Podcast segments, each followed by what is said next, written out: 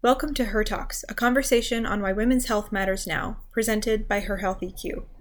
My name is Greta Malk. I'm the content developer at Her Health EQ, a global nonprofit focused on deploying medical equipment to improve women's health in underserved regions worldwide.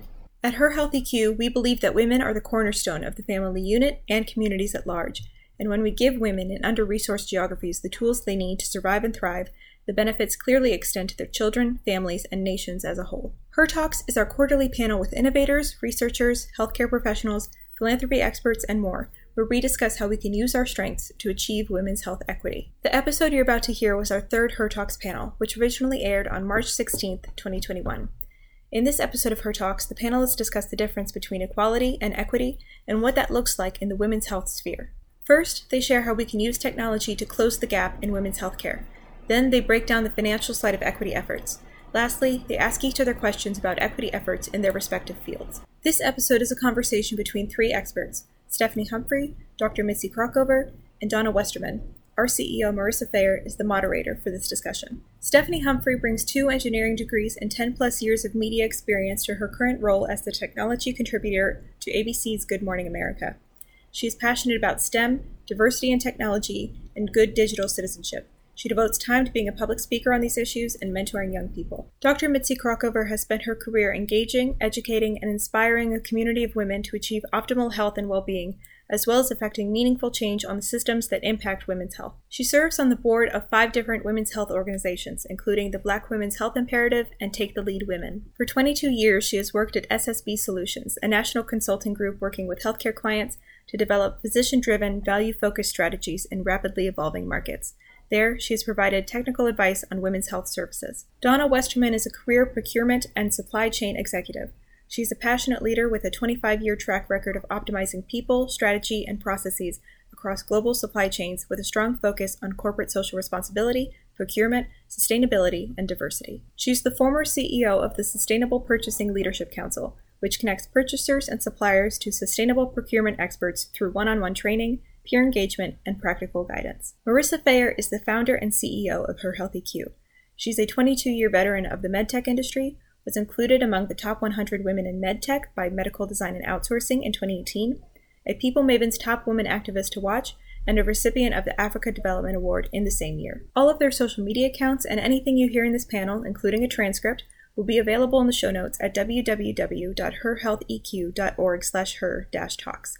I am so excited to share with you Volume 3 of Her Talks Women's Health Equity. Thank you, and welcome to everybody who has joined us for our next edition of Her Talks. Um, this is volume three. We're very excited. And we had a ton of signups, so we know that there's going to be people coming in and out. And um, just for everybody to know, as we go throughout the entire program, um, certainly feel free to ask questions in the chat. This is a very open and honest discussion of everything. And so you know, we just want to, we want to have like really important discussions. And so, you know, wherever you happen to be, if you're on the East Coast and are having your coffee and afternoon tea, enjoy it. Uh, you know, West Coast having lunch, and uh, maybe in Europe having uh, an evening cocktail. Enjoy it. Thanks for joining us. Remember uh, from wherever you are. And so we know you've been on a lot of Zooms, and there's always a lot of content out there. So thank you for joining us.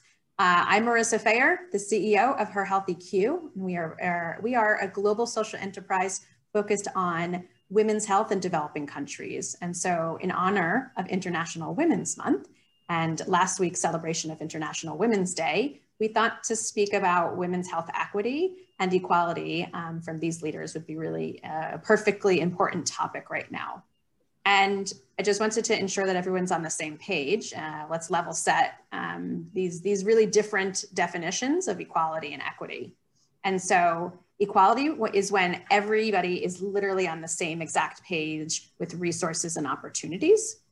And equity recognizes that every person or circumstance has is, is different. And so the right and exact resources are allocated to them to create an equal outcome.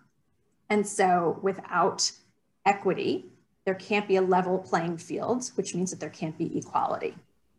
And so we really want authentic discussions here. And so instead of me reading a canned introduction of everybody, I'd like to have the speakers introduce themselves And uh, so you can get to know them a little bit better. So, um, Donna, you want to start us off, and then Stephanie, and then Mitzi? Sure. Well, thank you, Marissa. Thank you for everybody for joining in. Um, I'm really honored to be on a panel with such um, prestigious and trailblazing women um, in their own right. Uh, my background is supply chain uh, with a, a, number of different sectors, uh, but for the intent of the next hour, uh, my pharmaceutical background and my commitment to women and women's empowerment. So 30 years of experience in procurement and supply chain and human rights related issues and diversity. So again, delighted to be here. Thank you for the invite, Marissa.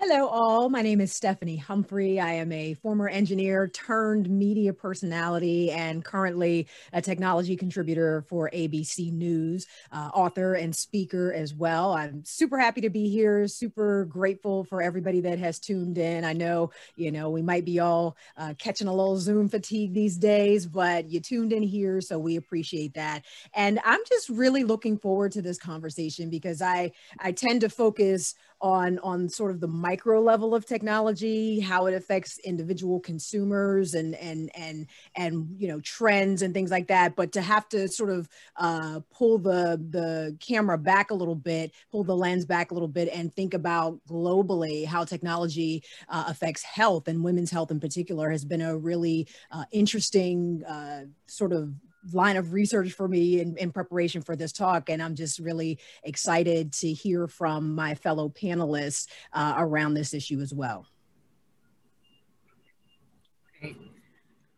Hi, um, I'm Mitzi Krockover, and again, also delighted to be here with uh, these three uh, incredible women.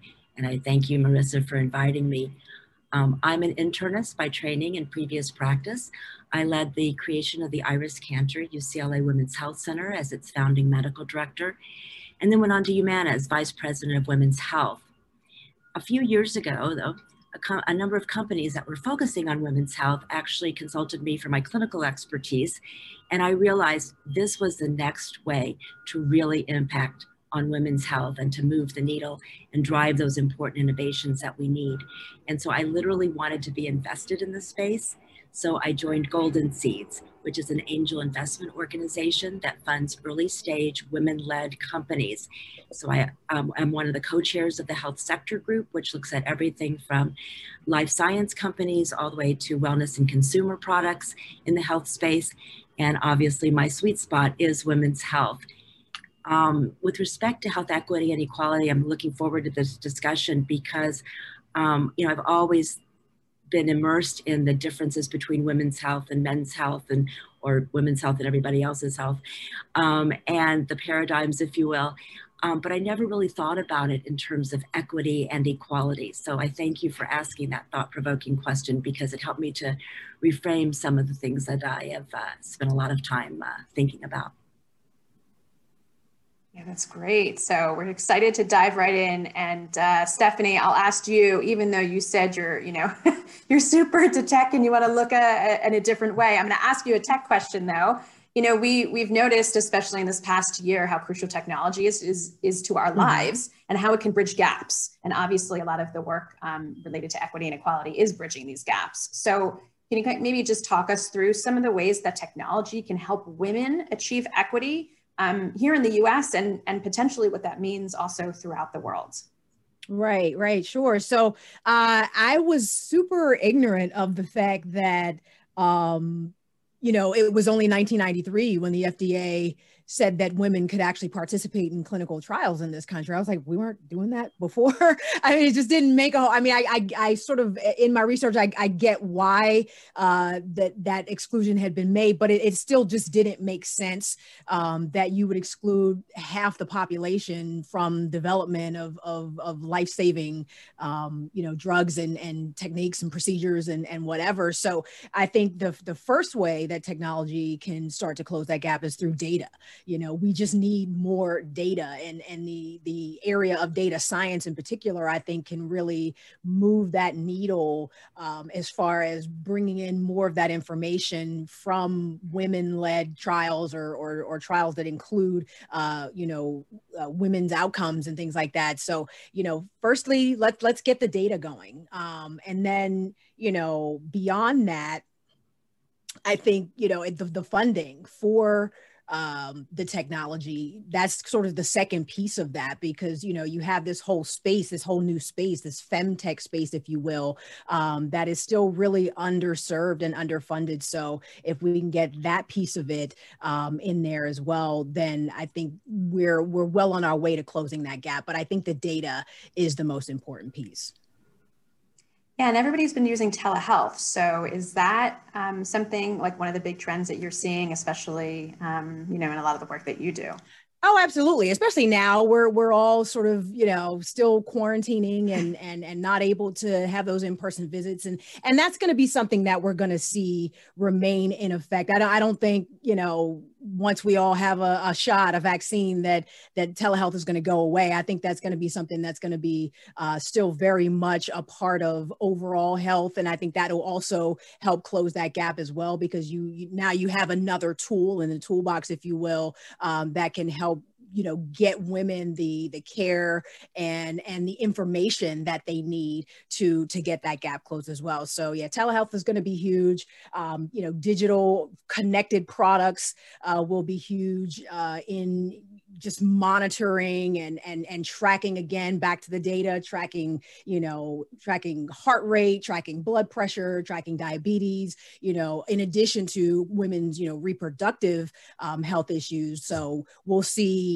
gadgets and devices we'll see a big surge in data science around you know women's women's health information and and we'll see that telehealth continue uh, to um, to grow yeah, that's really interesting. And so, Mitzi, actually, as a physician and an advocate for women's health, like what are some of the trends that you're seeing related to women's health?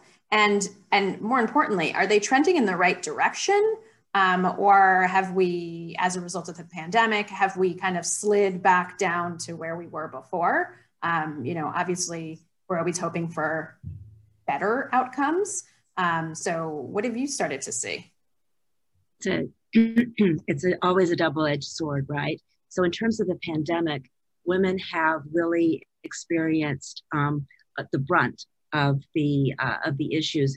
They're more likely to be in um, as essential employees and certainly healthcare workers. They're also most uh, most liable to be the ma- managing the household, managing the children. And in fact, what we're seeing in terms of different indices is that mental health issues have increased, stress has increased, um, the uh, exposure to COVID um, for them has increased, um, jobs have been lost, jobs have been, professional pathways have been um, derailed. In fact, it seems like we've lost a generation of progress. And what that does in terms of health and women's health is that those individuals may lose their health insurance and their family's health insurance, um, access to care, even um, social determinants like homelessness and, um, uh, you know, all, and, and, food insecurity. So those have an impact on women. Um, and then the other piece of the pandemic that is really um, uh, inequitable in terms of women is intimate partner violence and substance abuse, which sometimes go hand in hand. So these are real issues that we are going to have to address so that um, that women don't fall through the cracks and that we can get them back on. But on the other side, this has been, um, all puns intended, a very fertile time for women's health innovation. And I think that uh, we've again seen a just burgeoning of women's health innovation, mostly led by women, not all, um, and probably propelled by the pandemic in terms of the need for the remote monitoring and the telehealth. And um, and also the consumer demand in terms of wanting point of care and wanting to be able to go and get over the counter medicines or even diagnostics and wanting care when they want it. Um, and also for their families so uh, those are all good things and then the third piece perhaps is this increase in, re- in, in as um, Stephanie talked about data, a lot of these companies are generating their own data. So, where we did not have answers or information or research, we're actually getting it in real time. And I think that's going to have a lot of positive um, repercussions for the uh, for uh, women's health. Um, and then the other piece is that there's also a growing um, acknowledgement in this women's health space, um, both from a practitioner and also from an entrepreneur, is that women's health is more than just reproductive health. So we're seeing focus on um, aging, menopause, um, uh, in you know genital urinary issues, um, cognition, bone health. You know, again, we're, we're heart disease, which is one of the obviously the number one killer um, in women. So I am very optimistic. I guess I will just leave it at that. Well, that's good. Um, and Donna, you know, I wanted to pivot to you on the topic of sustainability and corporations. So, you know, there's a lot that corporations can do um, to to further women's health and um, and and also our sustainability um, that corporations have, but also sustainability for all of our life. And so, how are corporations kind of how are they dealing with this? How are they thinking about it? Because it's one thing to, of course, write a check to support you know organizations such as Her Health EQ or you know or other ones that are around, but there's there's other sustainability that works and and what are corporations thinking about um, related to this topic, honestly. Sure. Well, sustainability, and that's why I love my colleagues when they fell back on, you know, the, the data science, the data analytics. You know, the, the numbers don't lie. Data drives sustainability, but data also drives innovation and it drives commitment because if it doesn't get measured, it really doesn't get done. And when you look at whether it be, you know, a healthcare network, because so many of the smaller hospitals are now becoming conglomerates of larger uh, of larger hospitals, and they have much more purchasing power and a much stronger voice in dealing with their suppliers, as well as corporations that provide, whether it be the finished goods or the services to hospitals. But at the end of the day, regardless of the sector you're in, whether it be life sciences or you know CPG, corporations, when looking at sustainability, you know, the, the underpinning of decisions are always the same. It's about coming up with sustainable solutions that are going to bring in cost avoidance, that are going to bring in cost savings, that are going to ensure continuity of supply when we think about what went on during the pandemic with getting, you know, PPE equipment and states having to uh, negotiate against each other and outbid each other. That continuity of supply uh, was certainly an issue. Um, but also patients, especially in healthcare facilities, they do want to make sure that you know hospitals and companies and organizations that are in their community are doing the right thing. And when you look at the numbers now that are being generated, you know, by healthcare facilities, the impact that they have, you know, on the national GDP is staggering. I mean, we're looking at a, an, uh, an additional increase of 20% in the healthcare industry by 2026, um, just on healthcare spending. And when you look at sustainable means within that, it, it's it's quite complex because you can go from one end, you know, to logistics and to energy saving methodologies to actually, you know, pushing the envelope with with suppliers to come into um, the organization with innovation, with strategies where they can recycle, they can re repurpose. There are companies that deal with operating rooms that they do have incentives and rebates for hospitals. So although I believe healthcare facilities and hospitals, of course, want to do the right thing, there's got to be a financial component to it as well. And I think this is the challenge that COVID has brought because all of a sudden you went from things that were going to be recycled or could get multi use ware that now had to be disposed of. So companies that are aligned to the sustainability development goals, um, right now the numbers are saying that this one year, corporations took a five-year step backwards. Um, so lots of challenges, you know, in, in, that space and sustainability, you know, for healthcare, but lots and lots of wonderful opportunities and innovation possibilities.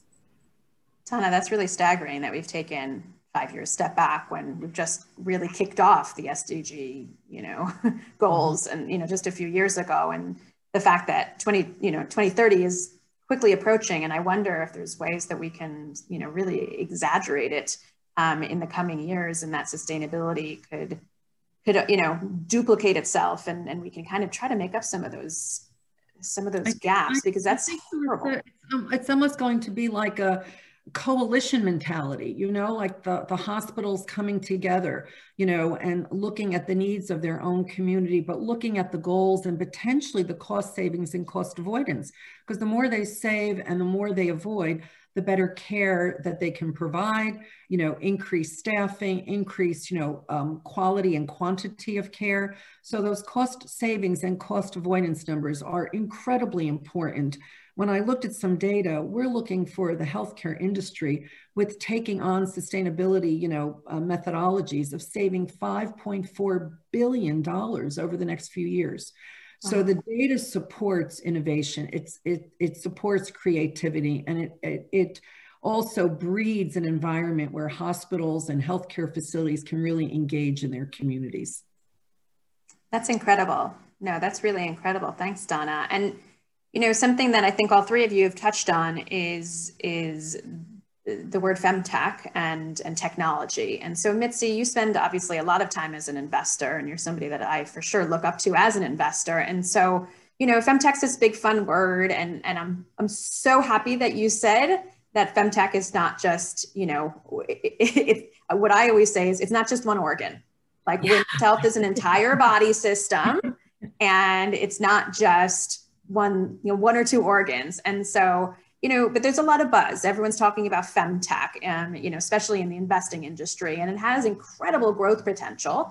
Um, so, how can we actually democratize investing into women's health? And it's something that Stephanie touched on, something you touched on, you know, and, and it dovetails also into a lot of you know sustain probably sustainability. So, what if how how can how can we democratize uh, investing into women's health and, and almost like make it more popular instead of just just a buzzword because these buzzwords like come and go. And so how can we make this sustainable? Well, first of all, you know, you've keyed in on one thing. It is a buzzword, and a lot of people, even in the femtech um, uh, uh, satellite uh, community, really don't like the word. Um, so, you know, let's just talk about what it is. It's women's health, right? And because not all of it's going to be so high touch in terms of tech, some of it's going to be, you know, programs or product or, or services and that kind of thing. Obviously, most of it is going to have some kind of technological component. Um, but, you know, it's interesting because if you think about it, it's kind of a no brainer, right? It's 51% of our population are going to avail themselves of this. Um, it's not niche, right? Um, but unfortunately, even now, most of these companies are women led, and women led companies are not getting the funding um, comparatively as other um, as companies led by men. It's getting better there's more organizations such as Golden Seeds focusing specifically on this issue. But when you get into the higher um, uh, funding uh, categories like VC and, P and private equity, it's just not there. And you'll hear a lot of these um, entrepreneurs say, you know, I had to pitch my, you know, speculum to, you know, a, a room full of men, and you know, um, they're just not getting it right. And can't fault them um, but at the same time and i so i would su- suggest that uh, for entrepreneurs um, you know don't try to force it on anyone. There's a lot of other opportunities and and ways to do that and I also think that again, revenge is the best, uh, success is the best revenge. And so what's going to happen, and we're seeing it, is that these companies are going to start being very successful. And, um, and, and it's going to be, you know, investors want to make money. And so um, that's what's going to drive this. And what we really need to do, though, as you pointed out, is really get those companies um, a, a, chance and, and this early funding. But on the other hand, entrepreneurs really need to, to dot their I's and cross their T's at the same time, like any other um, innovation. They've got to have a, they've got to really identify a true pain point. And many of them have, and it's usually their own pain point that they're now bringing to the market because others have. And that's what's really great about it. And then they have to have a market, they have to have a, revenue stream they you know a barrier to entry you know to, to deal with the competition you know all those kinds of things that any entrepreneur has um, but i think that the, the challenge is just really um, getting a foot in the door and and making the case for why this is important. Can I can I add a follow up to yes, great. Um, so in the in the companies that maybe have have approached Golden Seeds uh, with these sort of femtech ideas, for lack of a better word, um, was there any sort of commonality in the storytelling around their pitches that that uh, prompted you to invest in them? just maybe some some key something that that uh, that a, a, founder could take to another you know investor and and make sure that they included that part of the story or included that into the pitch um, to be successful with other investors as well you know that's a really great question and so two things. You know again we're usually the demographic so um, when someone presents something that has to do with bone health or um, urinary incontinence or you know uh, aging skin you know we get it right? Right. Um, or even for so that's so that that story resonates with us. We understand that um, or a medical device that's that's solving a problem.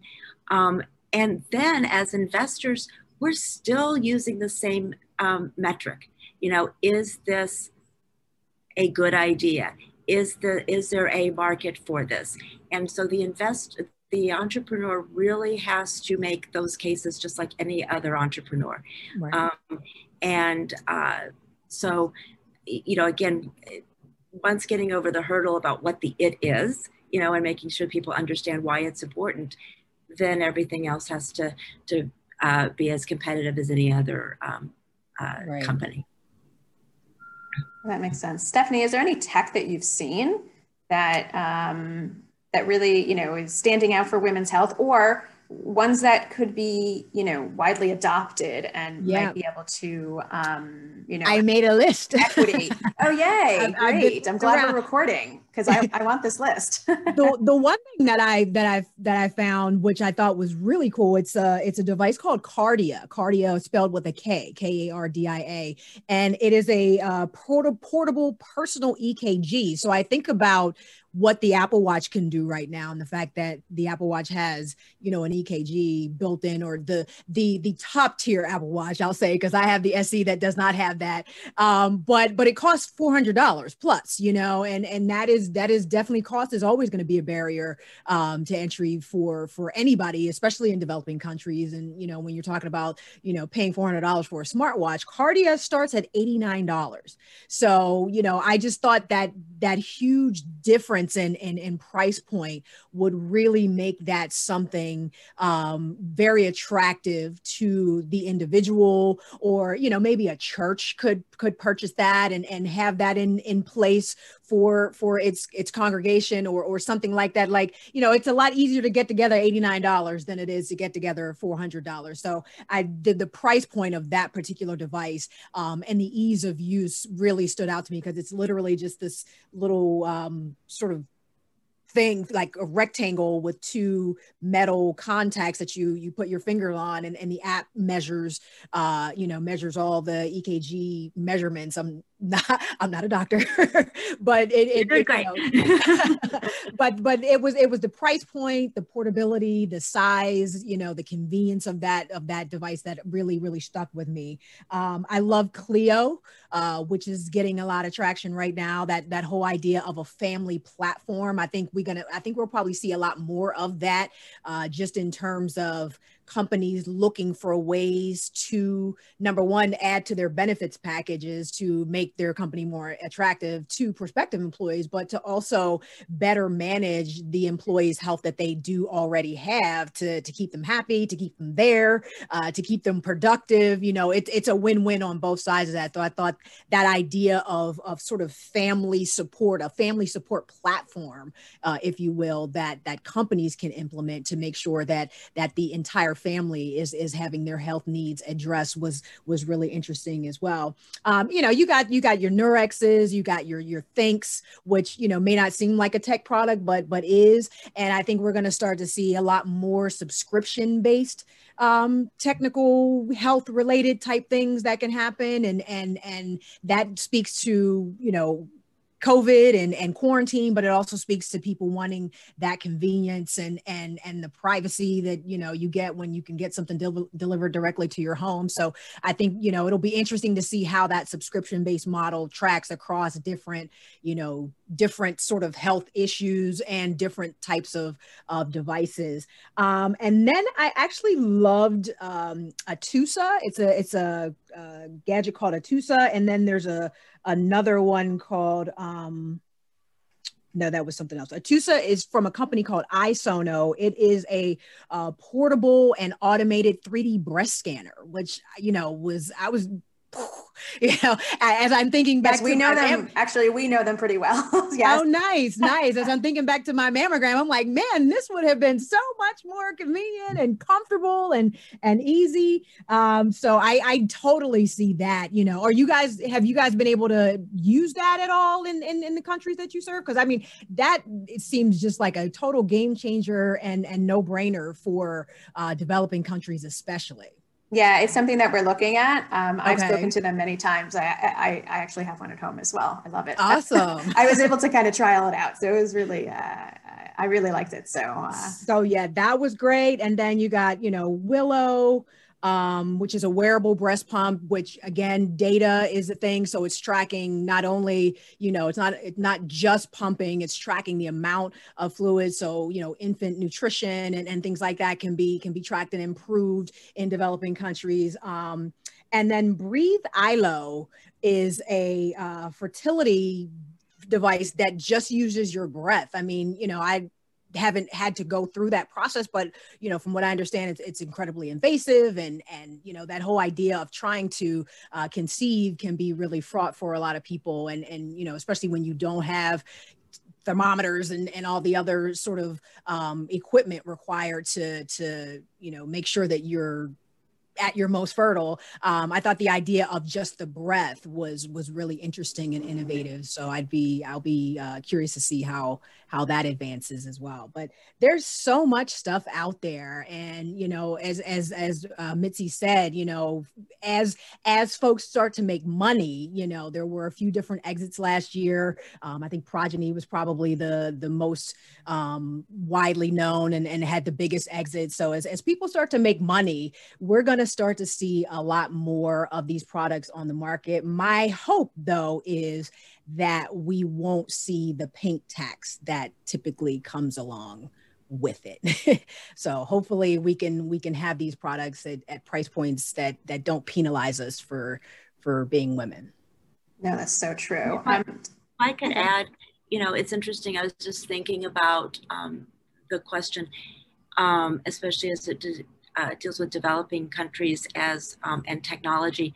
You know, a lot of what's happening, especially in women's health, but in general, um, in commercializing science, if you will, what's been really nice is that there are funders such as the Gates Foundation, such as even NIH with the SBIR grants that are um, uh, available for those early stage and clinical studies and that kind of thing. And so if there's any entrepreneurs out there, you know, uh, one of the things that we look for is, was, that's almost like a validation, if you will, um, that this is a good idea. And it's also what we call non-dilutive funding. So it means doesn't take any equity from anybody. And um, I think that's very promising because we're seeing some, especially in the life sciences, some really important um, innovations um, in diagnostics and treatments that uh, I think will be supported in that way. Yeah, absolutely. And Donna, I, I love to kind of get your thoughts, especially, you know, you work with some of these large corporations and you work with, you know, some of the pharma companies and just, you know, general sustainability. Like, they even want to hear about femtech? Like, I, I mean, I'm hoping the answer is yes, but do they want to hear about it? Is it something that's even talked about? Is it, uh, you know, it does have to do a little bit in my mind with sustainability and, and corporate social responsibility. And so um, is, is, does anybody even talk about this in the corporate world? Yeah, yes, they actually are. I did want to make a, a point though, when we were talking about, you know, um, women entrepreneurs, that there's also some wonderful organizations out there um, that women entrepreneurs they can get you know certified as as you know a woman-owned business that becomes very helpful if companies you know or hospitals have any kind of subcontracting plans with the government and their numbers need to be counted um, sometimes that's a make or break decision with regards to what type of service providers, you know, a corporation wants to hire. There is an organization called WBENC, the Women's Business Enterprise National Council. So just wanted to, to put that out there. Um, often there's you know a need for women to not only align with other women but to really understand the processes and how rfps work and so forth and so on but with regards to your to your question um, and corporations, yes, because corporations obviously have the data. You know, there we go again with the data, but they have the data to support. You know, um, who who needs their scripts, who needs you know their their therapeutics. You know, if you look at a company like Bristol Myers Squibb, or I was just doing some work with Novo Nordisk, and you look at who their patients are. You know, you're looking at African Americans, you're looking at women, you're looking at Latinos, especially at at BMS um, you know, at, at um, Novo Nordisk, you're looking at, you know, type 1 and type 2 diabetes. So there is not only, you know, a an ethical right direction that a corporation needs to go in in supporting in their their CSR arm, but also ensuring that their technologies and their scripts do get to third world countries. You know, if you go back in, you know, the beginning of the AIDS day when there was so little known about AIDS, the company I worked for at the time, BMS, the, was the largest drug con uh, contributor um, to AIDS medicine in West Africa. And to be honest with you, that was actually the forefront of changing CSR from just philanthropy into a much more focused, much more deli deliberate effort and expanding that umbrella into sustainability and human rights. And underneath that, you know, framework of human rights is access to medicine, access to education, um, you know, fair and equal pay, uh, discrimination against women. So it was really, you know, from a philanthropic arm that corporations then started to evolve into the CSR as we as we know today. But to answer to your question, absolutely positively, yes, are companies looking at women's health, especially companies that have a direct impact on it, both on their on their bottom line, um, as well as their innovation and the direction they want to head in. Yeah, that's really amazing to hear, quite honestly. And so um, I, I, think that's probably one of the biggest ways that we're going to be all together be able to achieve equity um, is with these companies really working together with us in in communities that they probably weren't thinking about 10 20 30 years ago um, and and that's how we're going to probably you know that's how i know we're going to achieve equity um, in, our, in our own country and, and also all throughout the world. Um, now, I just want to add something yeah. to that. Um, it really becomes for a corporation very cross-functional, right? Because you're looking at R&D, you're looking at corporate affairs, you're looking at your legal groups, you're looking at supply chain, you're looking at governments in other countries. Because at the end of the day, both sides of the table have got to be have got to answer the question: What's in it for them? What are the advantages for the governments of these countries to engage with the multinational to bring healthcare, right? All this preventive maintenance and bring education. You're, you're infusing the opportunity for women to be bigger contributors to society. So that connection as well, cross-functionally, you know, internally in a corporation, along with the government in those countries is critically important. Yeah, that's really great. Um, uh, I'm going to encourage anybody who's listening, if they have any questions, write them in the chat. Um, but um, I can, I, it's like a chat with my my friends over here. But I'm going to let everybody else ask, uh, have some opportunity to to ask some questions. So if you guys have questions of each other, um, I know that you've thought of a few. Uh, feel free to to ask each other. We have probably about you know 10, 12 minutes left. Um, uh, you know, of this chat. Just be respectful of everybody's time. So um, you know, who wants to ask each other some questions? This is the fun part. I have a question. For, I actually have a question for both Donna and for Stephanie, but so I'll just ask. I'll start with one and go to the other. Sure. Um, Stephanie, you know, one of the issues with um, any kind of digital technology is the user experience and you know how to engage, and especially in health. Um, you know you've got two customers you've got the customer who's actually using the technology and you've got the person who's paying it paying for it. And the payer wants to know that the customer that's using it is going to use it and engage in it so that they can reap the benefits. Mm-hmm. So, what are your thoughts in terms of um, maybe is if somebody's developing that technology for women, or um, if a woman is thinking about using it? What are important? What are some of the important things that you've seen? Well, it, it depends on whether we're talking globally or domestically, developing countries or not, because I think internet access is going to be um, the most important thing. So whether or not that primary customer has access to the internet is is is critical um, because that's going to determine the type of, of, of product you can develop. I mean, there are still some things I think you can do um, around SMS uh, chat, well, text message ch- chat bots and different things like that um, that don't require uh, necessarily internet access to do. You also need to think about um, if it's a device, how it will be charged. So maybe building in some sort of solar power capabilities uh, will be necessary for you know a, a Fitbit uh, or, or something that will track blood pressure and and and and and monitoring something like that. Some sort of bracelet style situation that still could be used in a, de- a developing country if it had a way to be charged. So you know the the mechanics, if you will,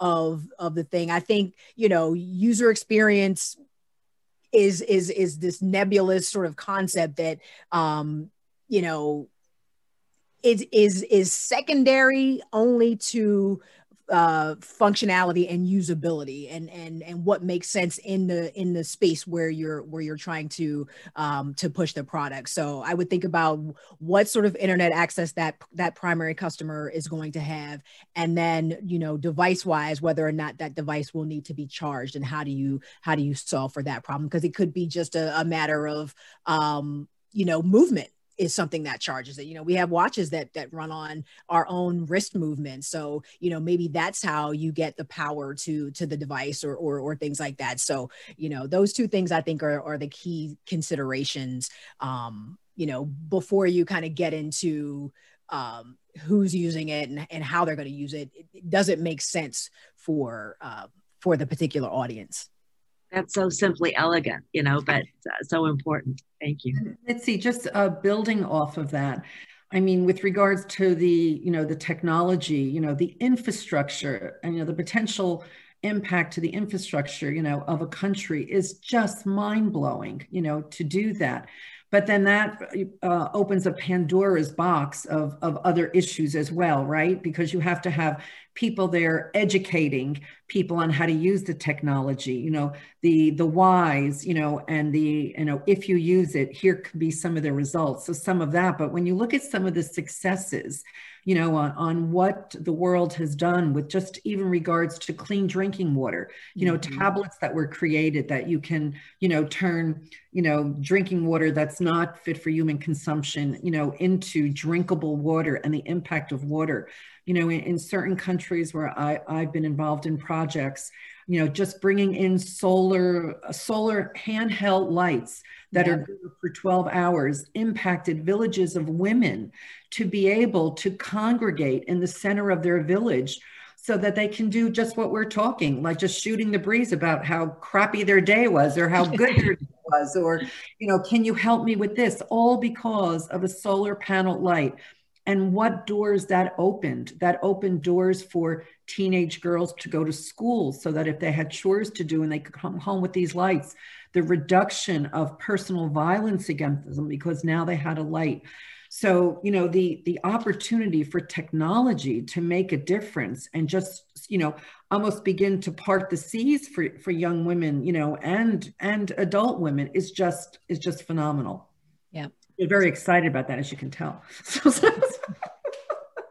yeah, I mean, when I'm when I'm traveling, I carry you know two solar chargers, and you know that's what's charging. And this is like when I go to Africa and Latin America. I mean, that's what's oftentimes charging uh, charging their phones. Um, you know, the the solar lights, and so there's tons of them. There's there's even like a soccer ball that you can you know I, I was around. Say, yeah, yeah, yeah, from Jessica Powers. Yeah, it's it's great. It's um you know you kick a soccer ball it builds up all this kinetic energy it can it it's like your power source for the night uh, you know mm-hmm. so the kids are already kicking the soccer ball so you know you might as well use it for something else and so Um, but yeah, I mean, solar charging is the way to go. And, and, you know, th- there's access from what I've seen. There's so much access. There's, there's a lot more. It's not everywhere, but there's a lot more access to power. Um, I actually have better internet in Africa than I do in New York City half the time. So um, let me let me put that out there. so um, and I think that that's becoming a lot more pervasive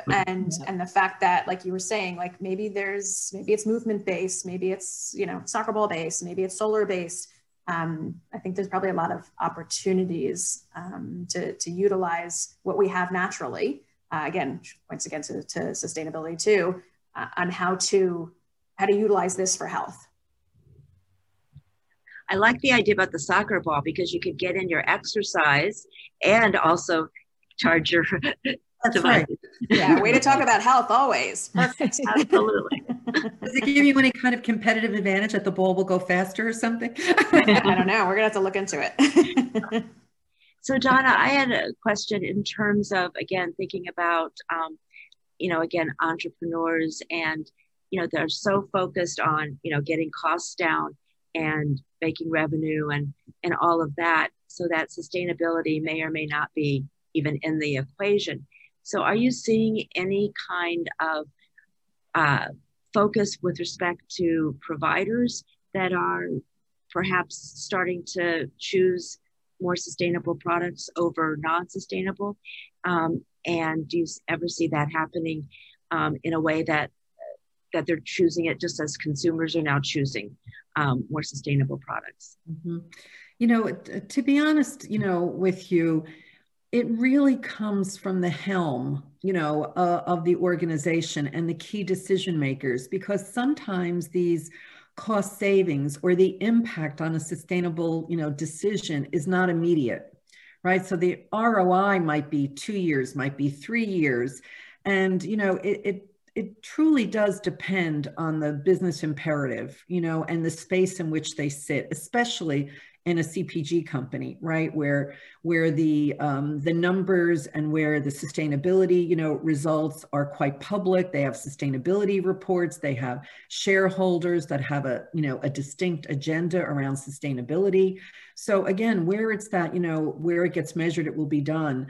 You know, if if you have visionary key decision makers that are willing to make the investment, but know that they might be putting out more than they're getting back, you know, in the short term, but in the longer term their their commitment to climate change or their commitment to you know um, greenhouse gas emissions can be really impactful, but not necessarily immediately. So yes, I do see decisions being shifted in that direction. Um, sometimes from peer pressure as well, right? So if Nike's doing it, you can rest assured that soon Adidas and Puma and New Balance are all going to be doing it. It's it's no different in, in any sector. But I would my personal opinion is that sustainability by default has got to become even a bigger issue in the healthcare area because there's a too much innovation out there that that is needed there is a tremendous opportunity for cost savings and there is a tremendous um, opportunity to have a measurable impact in the world absolutely i mean the irony right is that um, it has a direct impact on health exactly 100% yes yeah, for sure. So I think we have time for one more question. Who who wants to give that one?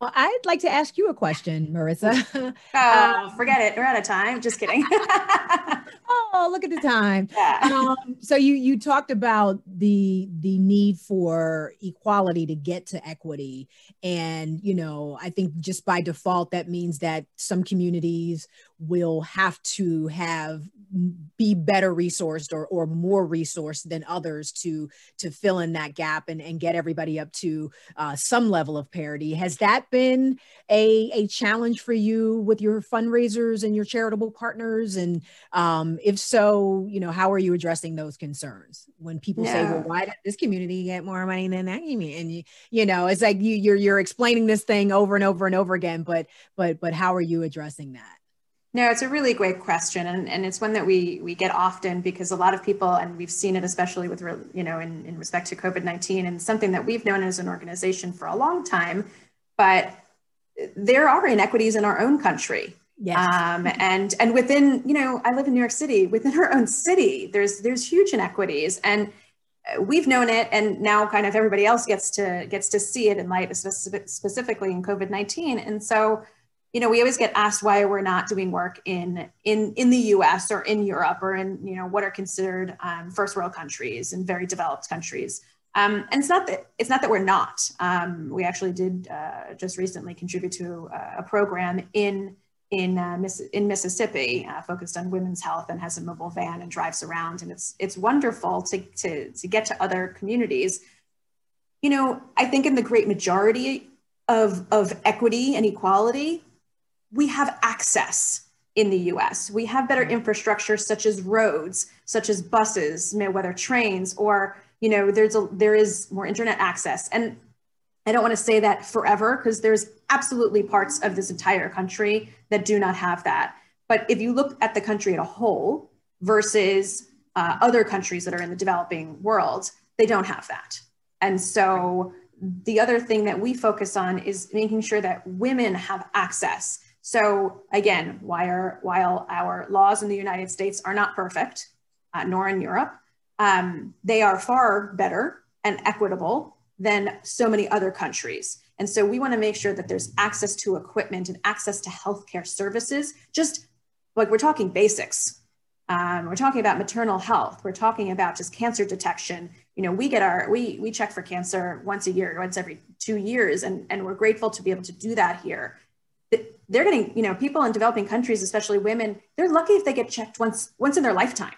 Right. And so it's, it's really comes down to access and, in order to even get close to a level playing field where other developing countries can be checked. I mean let's just you know say it for how it is. Even once every five years would be better 10 years is better than once in a lifetime.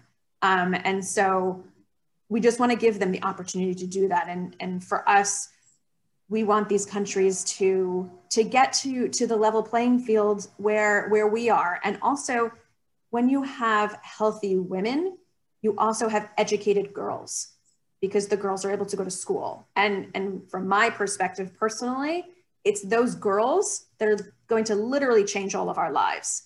They're going to be the Nobel Prize winners. They're going to be the next game changers, the next entrepreneurs, the next, next inventors.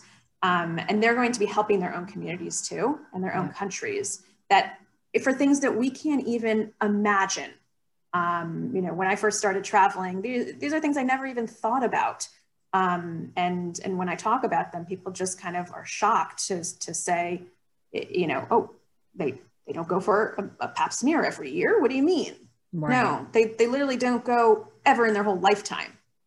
And so something that's so simple for us, which is a two minute procedure, um, you know, develops into debilitating and, and, and mortality uh, related cancer. So yes. that, that's kind of why we've chosen to, to do our work mainly in the developing world because it, it solely is about access. Um, and, and with access, you can, you can get closer to equity. And even Marissa, it comes even to even so much more basic than that, right? Just even, you know, dental hygiene, you know, totally right? It just it's it's just non-existent. But my i also have a question for you marissa. Well all so, right better be quick. We got to wrap it up. It's twofold. One is you've had a wonderful turnout on your call today. How can people that are are listening in you know what what can they take away if they so desired you know to get involved or to help? That's my first question. My second question is you know in your strategic you know vision moving forward how can this become quite contagious? You know, do you have any kind of, you know, um, ideology set out, you know, to create ambassadors, you know, that that can help you, you know, and and almost build a succession plan for the people that are working with your equipment, you know, the technicians, you know, the educators, the doctors there. You know, do you have any plans on, on what the future looks like for you? I mean, these are both of my two favorite questions. So and I didn't even see them, so that's even better. Um, you know, I mean, listen, like eh, people can can help and, and reach out to me and reach out to our team um, at herhealtheq.org. Um, we obviously are always, you know, as a as a nonprofit, we're always raising capital, um, but we're also always looking for um, in some of these corporations in these hospitals, we're looking for partners we're looking for partners who want to support what we do, but we're also want, you know, equipment partners or technology partners or logistics partners. Like we can't do this ourselves. And um, so that's, you know, that's one of the ways. Um, and then as far as ambassadors, yeah, we would like everybody to be an ambassador, um, ambassador to what we do, how we do it. Um, I, I, don't want to be the only organization, you know, that's that's working the way that we are. Um, and so we want people who are in in companies really to like be our ambassadors internally and fight fight the fight fight with the corporations to say you know what? This is important for us to focus on. How can we help them do their job?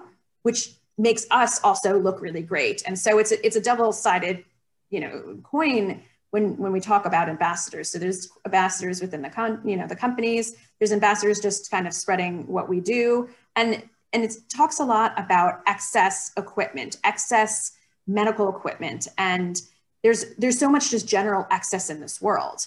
And so, you know, we we fight it for women's health equity um, and women's health specifically. But you know, you talk about climate change, you talk about um, you know excess CPGs, you talk like all of this. This is these are just excess. So how do we repurpose this excess and get it to where it needs. And I'm not saying moving trash to somewhere else. Like that is absolutely not what we're talking about. Like how can we move things that are perfectly good here to somewhere else who needs them before they wind up in the trash. So it kind of talks to the circular economy. Like we don't need to throw it in the trash. Let's make it usable and repurpose it somewhere else. And then the topic of um, you know ambassadors in these com- in these companies and countries that we work in. So we're always with them. We are you know constantly in contact but we want that they create like they realize that there's better ways to do this other than philanthropy. And uh, that's one of the reasons we changed from a from a traditional nonprofit to a social enterprise is that there needs to be ownership in each of these clinics, in each of these doctor offices, in each of these hospitals, in each of these um, government uh, areas, that there has to be ownership internally to make the change. There's not a doctor in this world that doesn't want to help people. There really isn't. And they need the equipment and, and, and the materials and the supplies to do what they do best. But I think we need to um, help them get there and, and also help them have a voice. So when they know that they're making an impact, they're they're able to talk about that, which then gives them a leg up. It's almost like an investor, you know, or, or a company that's with investors. Once you have some traction, you can fight for more. You can ask for more. And same thing with these, you know, these physicians. Once they've had some great traction, they can then go ask the government to say, hey, this is working.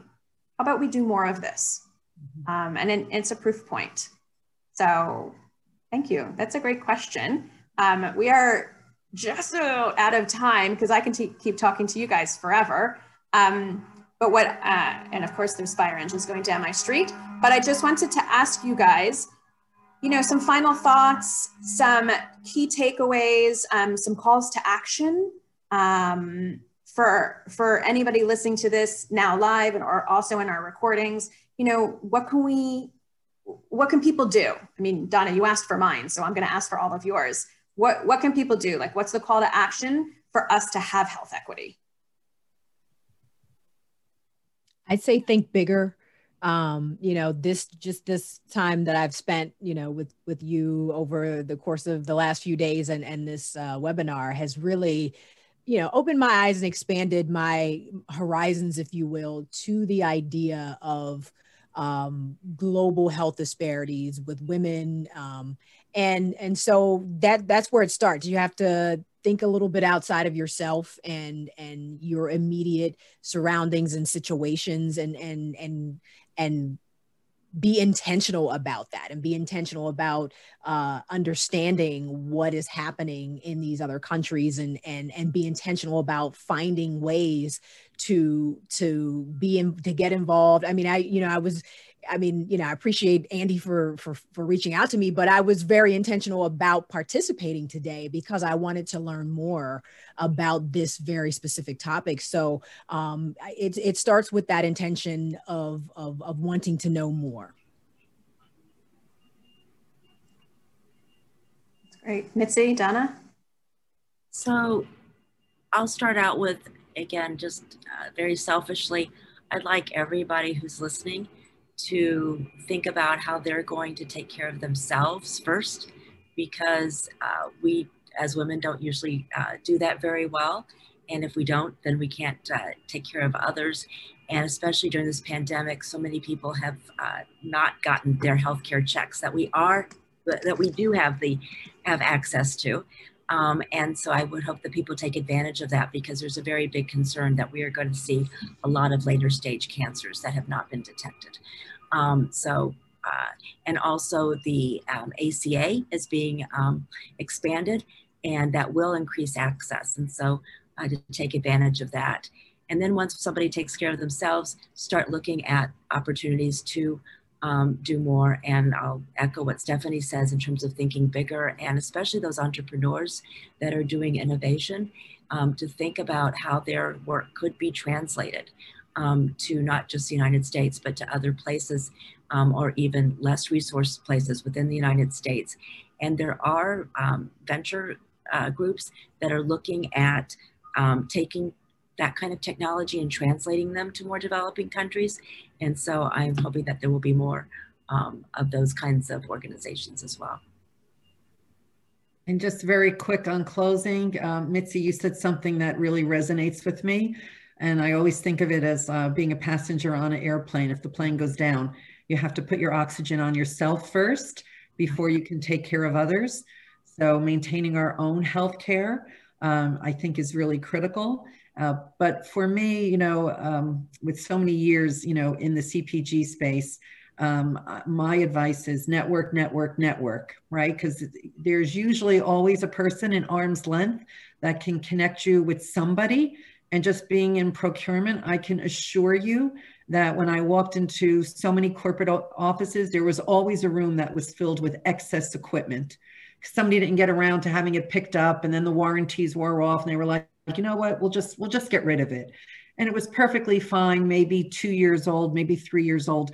And it's the it's that you know network of you know reaching out to companies and procurement to say what is your policy you know on equipment? You know so looking at that with manufacturers or hospitals or you know healthcare facilities um, i think you know you probably have a wonderful opportunity just with many people who just listened today to expand their network to you that i will take because all of you know any any equipment that we can get uh, you know that focuses on women's health uh, you know maternal health diabetes heart disease cancers affecting women like we will we will take it and literally save people's lives so uh, donna don't worry we'll be networking um, Thank you, ladies, so much. Thank you all for joining us as well. Um, actually, our next Her Talk is in April. We do this as a, as a monthly series, and uh, we're going to be discussing how the environment impacts healthcare around the world. One sec. Uh, I didn't get that. Could you try again? Oh. Was that me? Siri. That might have been your Siri. I'm so anyway, sorry. No, that's okay. I was just going to say, um, honoring Earth Day. we're honoring Earth Day. So um, next month. So we're just going to talk about how the environment impacts healthcare around the world. And I know that's a, a really important topic that everybody's really looking at. So um, I appreciate everybody who's been with us. Um, for you ladies on the phone. And thank you so much. We've so many great comments coming in. So uh, we're excited about it. And uh, I know we always get a ton of people listening. So, um, so afterwards, because it's always so hard to, to tune in during the workday. So thank you. And uh, everybody have a great day.